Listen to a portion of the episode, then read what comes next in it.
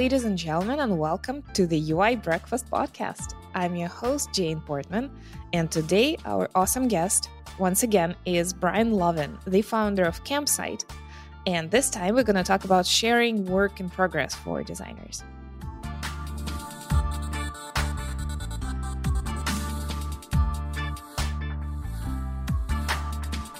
This show is brought to you by Userlist, an email automation platform for SaaS companies. Onboard, engage, and nurture your customers as well as marketing leads. To follow the best practices, download our free printable email planning worksheets at userlist.com slash worksheets. Hey Brian. Hello. Good to talk to you again. It's been a while.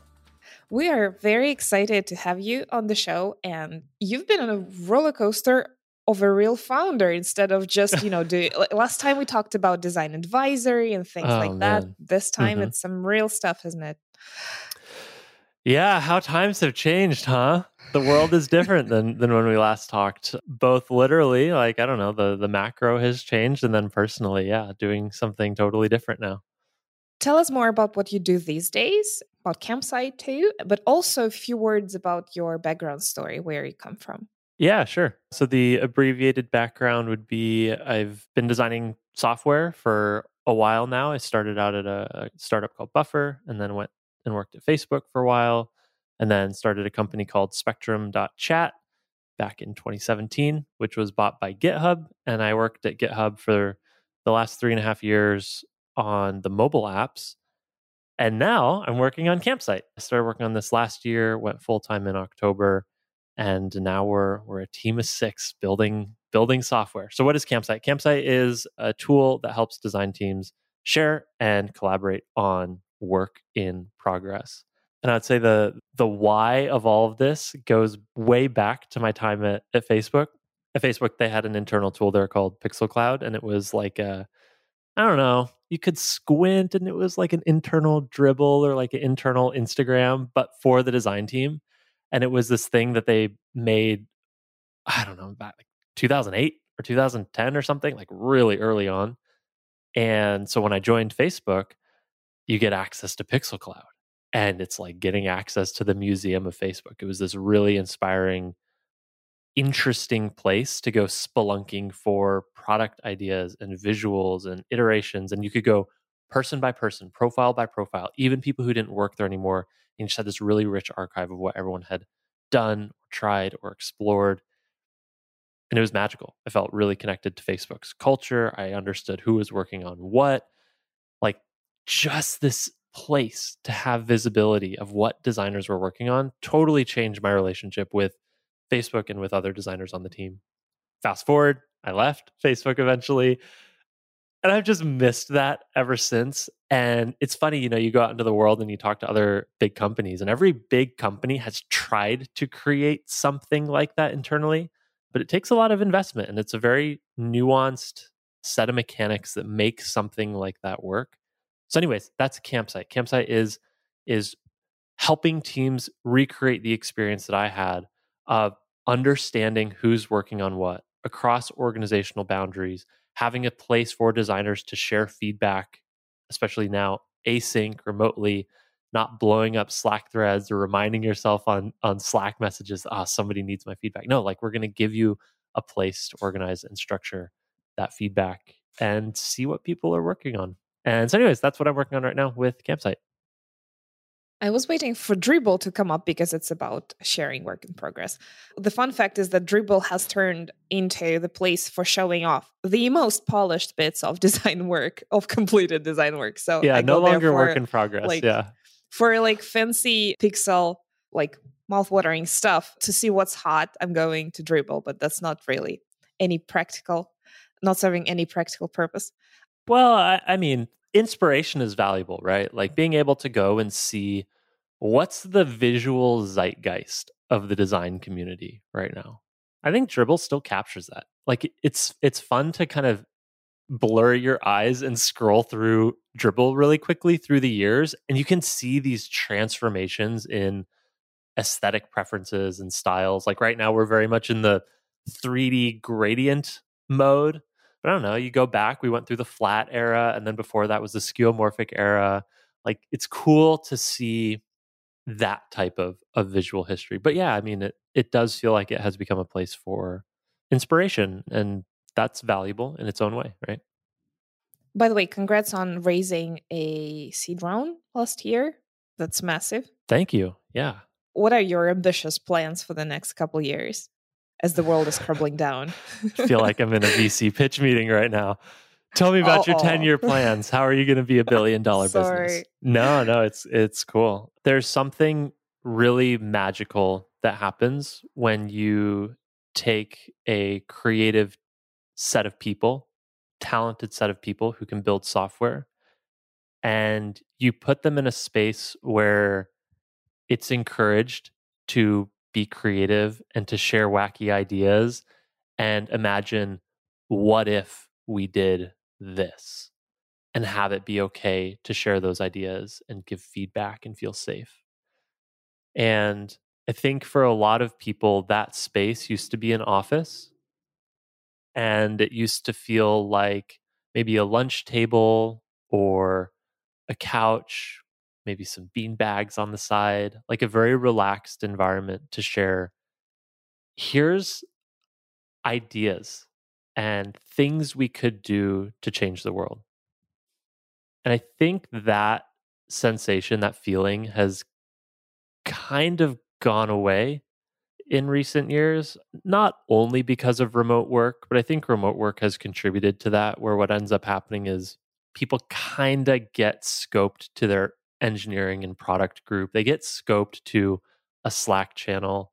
And these opportunities to just share ideas with other people who you don't necessarily have to be working with day to day have gone away.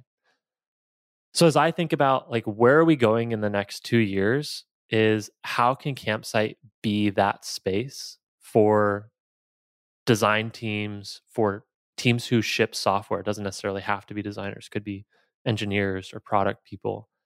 But the space that functions as like a, a nuclear reactor for creativity and idea sharing and feedback and iteration, where people can be inspired by what somebody's working on from the other side of the organization. You don't have to know who they are. You don't have to sit next to them or be in the same Slack channels. But this exposure to ideas, this exposure to similar ideas that would be better if they were kind of smashed together, right? Like the whole is greater than the sum of its parts, that kind of thing. I think we can create a space for that.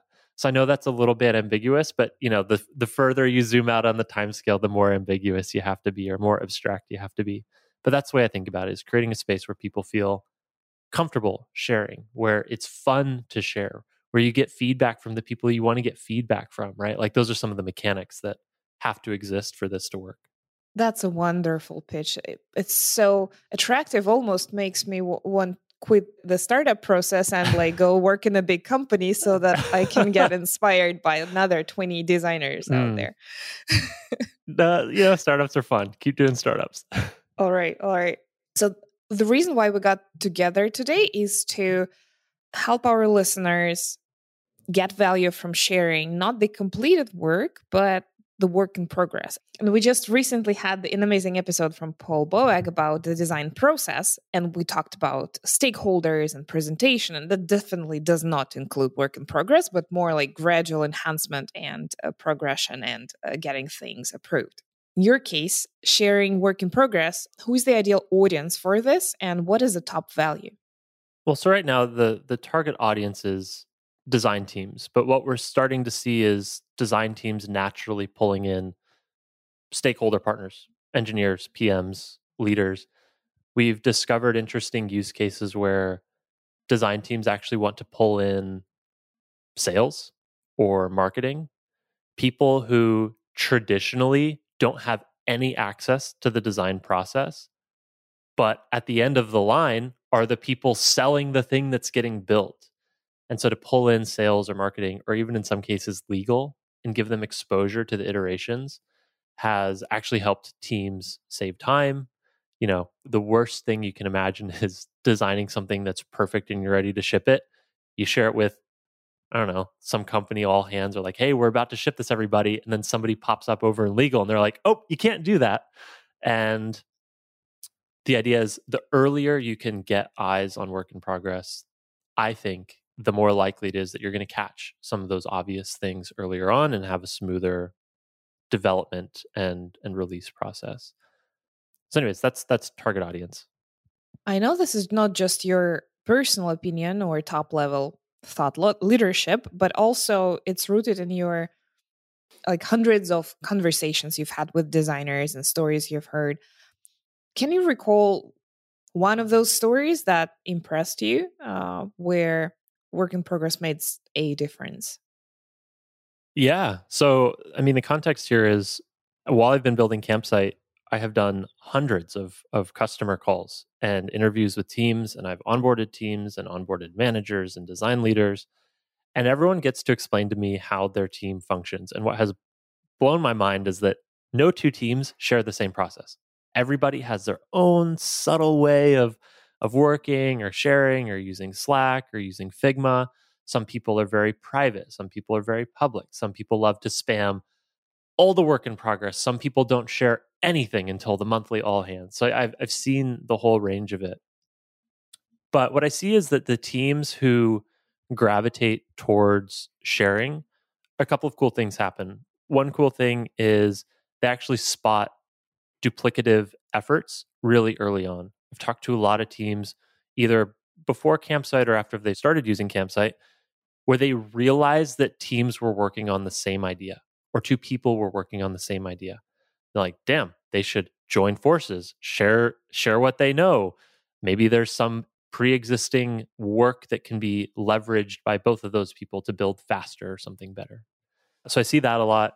And then the second thing that I see is it's more subtle, it feels a little bit more abstract, but people get inspired by seeing what other people are working on and end up creating something better than they would have been able to do on their own. I can maybe give an example from my time at Facebook. I worked on payments at Facebook, and what that meant was building systems where you could exchange money across a variety of surfaces on Facebook.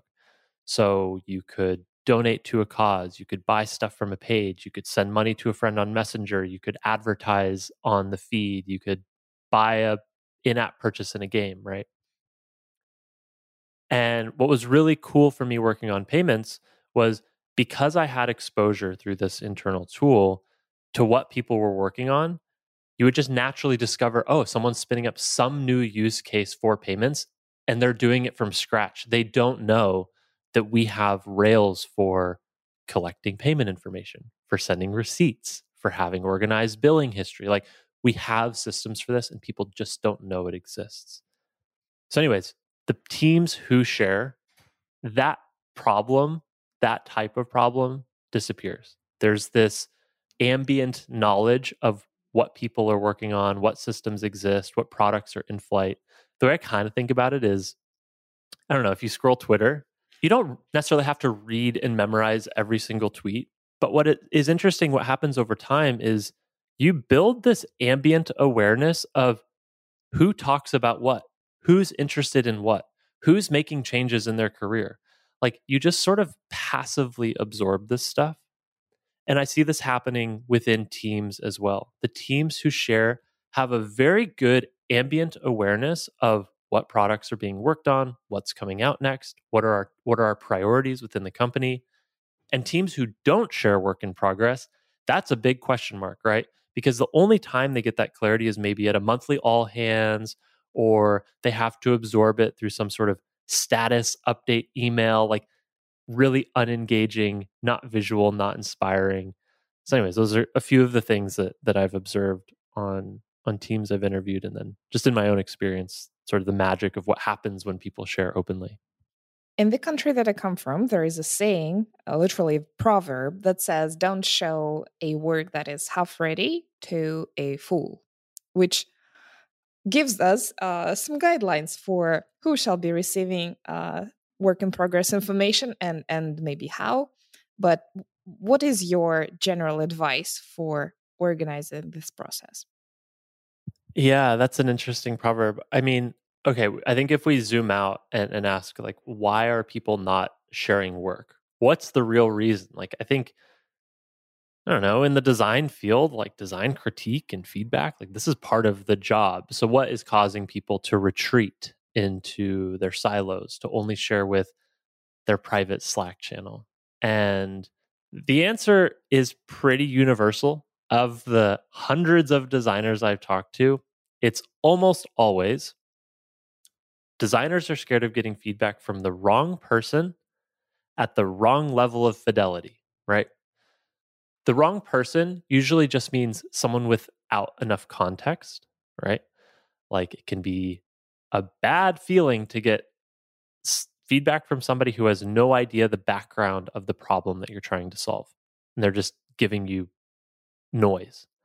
And at the wrong fidelity means somebody coming along and giving you visual polish feedback when you're in product discovery mode or giving you product feedback when you're in visual polish hey this thing's about to go out the door tomorrow mode right and because people have been burned by one of those two things so often, either getting feedback from the wrong person or at the wrong fidelity, what that means is they share they they retreat into silos where they share with a safe set of people who have enough context.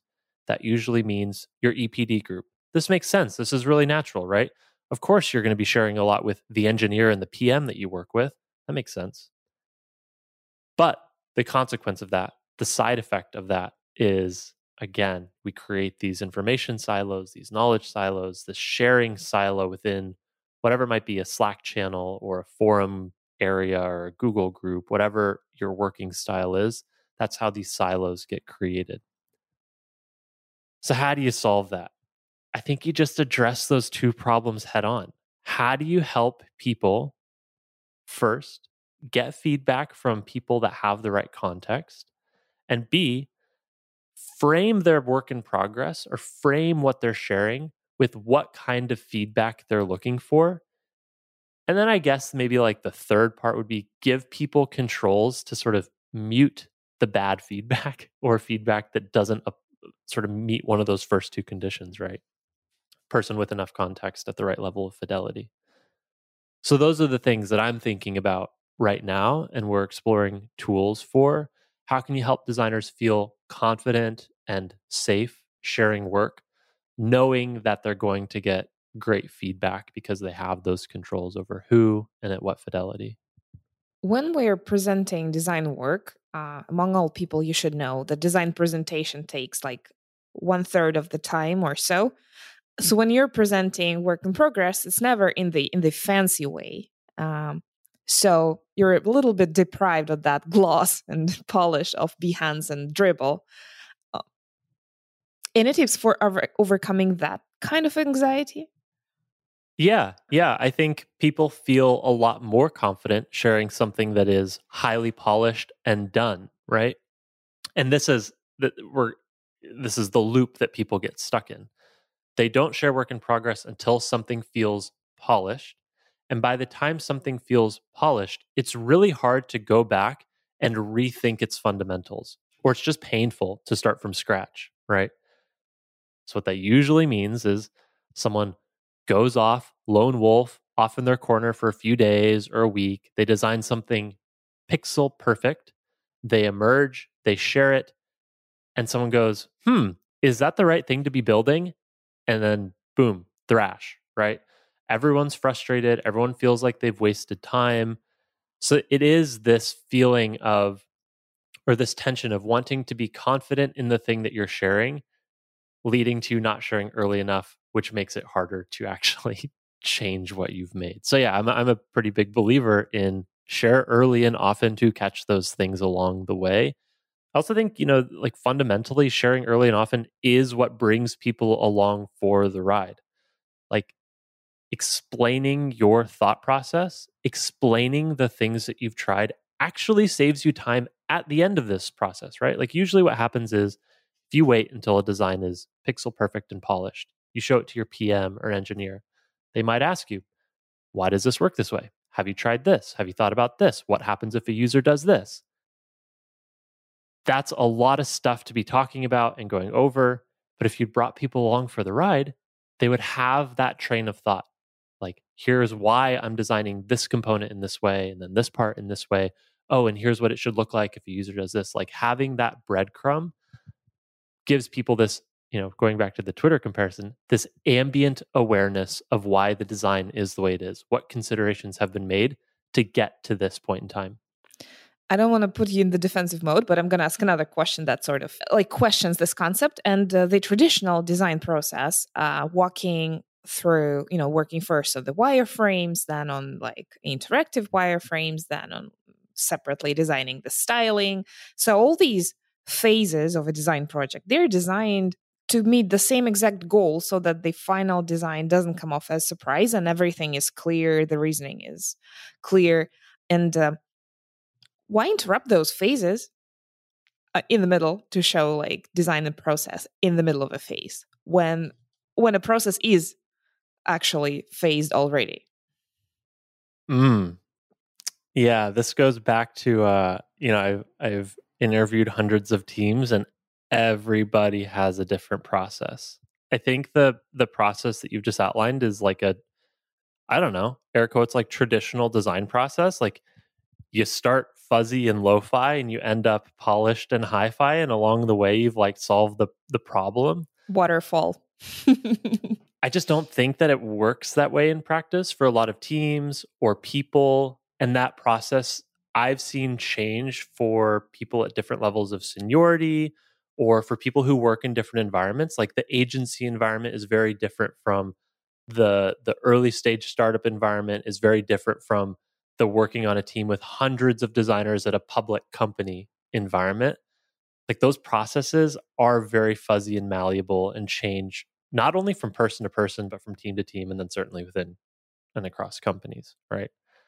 So I, I actually don't think we're disagreeing here. I think we're pretty aligned like there people have process. I think my argument is bringing people along for the ride through that process is a better way to create ambient awareness and share context of why a design got from A to B and why whatever you finish with is the best solution for the problem. Like people have watched it evolve in front of them. Now, again, not everybody has to come along for that ride. I think my core argument is that today, in a remote first world, the people who come along for the ride are like the two or three people most close in proximity to the designer, usually an engineer and a PM, right? and expanding that circle is a better way to know that you're working on duplicate efforts. It's a way to inspire people across the other side of the company. It's a way to bring people along for the ride who wouldn't have access to that process you know like someone on sales or marketing or leadership. People who only ever see the monthly status report email or the people who only see stuff once it's gone live and it's too late for their feedback? I actually think we're talking about the same thing indeed. It's just that, for example, with Paul, we have uncovered the sort of a consulting pro- uh, process where the client party is kind of in the, in the in a different boat but within teams the dynamics can be entirely different indeed so yeah uh, looking at how we yeah. work it's it doesn't include a waterfall prototyping for sure well, maybe that's interesting. Like uh, bit of context here is I think Campsite and what I'm working on is really focused on in-house teams. I think the the agency client relationship that actually might be a very different thing, and it's not an area that we're focused on right now. We've talked to agencies. or some people who are interested in Campsite as a way to bring clients along for the ride, but I do think that that is a, a different type of relationship than design teams within the same company where the client is either each other or a shared end customer versus the customer being a client.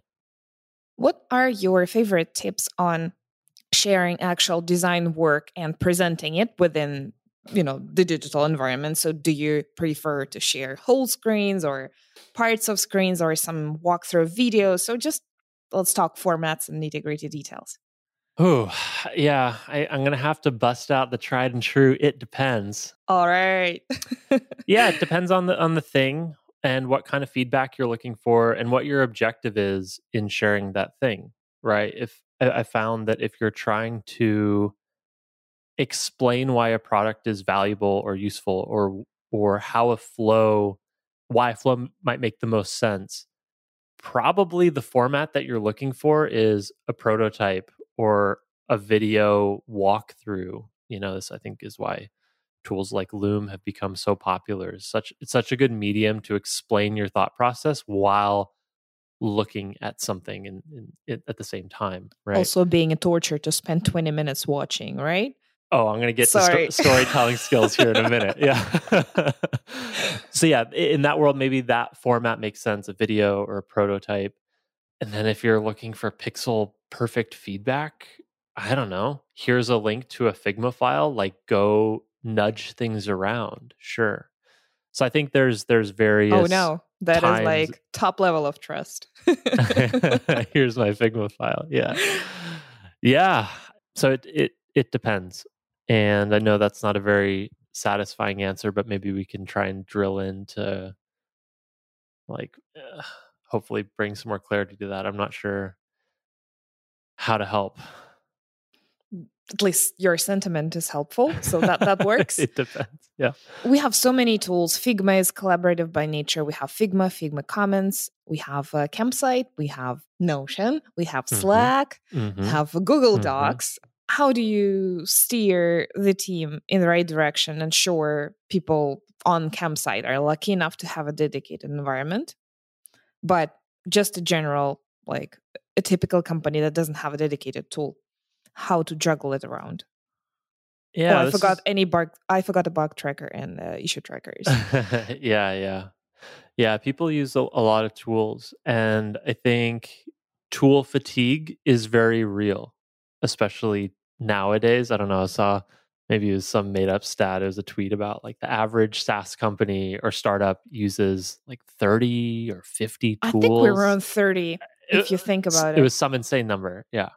And information's getting spread out across all of them. Here's the way I've thought about it for for design specifically is engineers have a great place to share feedback and and do asynchronous review and that's the pull request.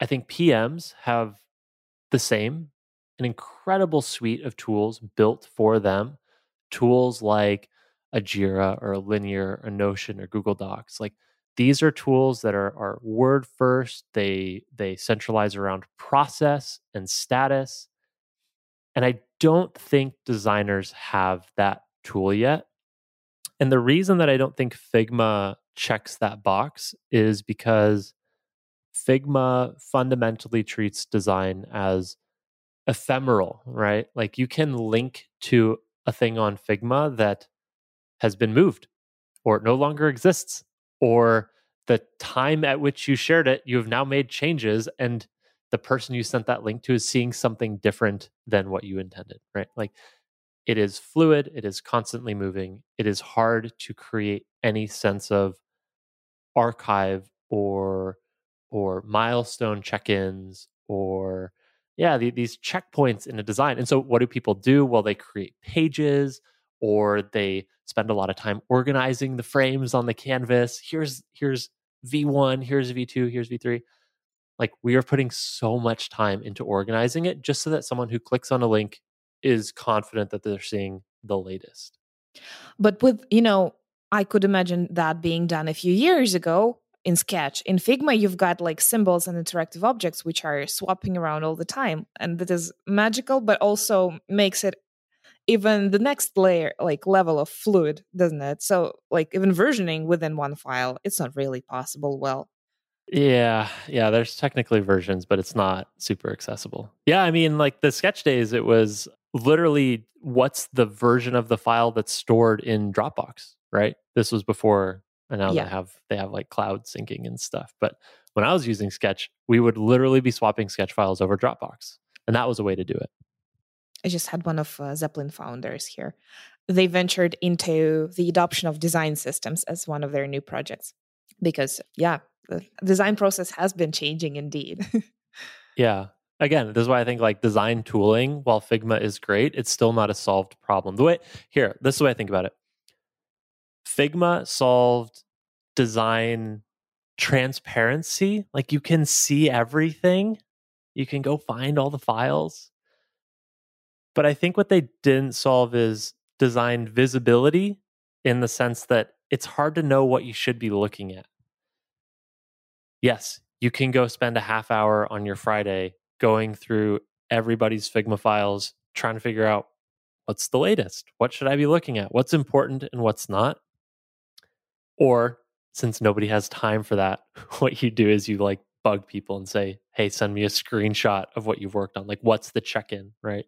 It's why we have weekly status updates. It's why we have monthly all hand decks. Like, these are tools designed to guide people towards these milestones of what's the latest. And so while Figma has made design accessible and transparent, I don't think it's actually made it easy for people to know what to pay attention to or feel confident that they're seeing the right things.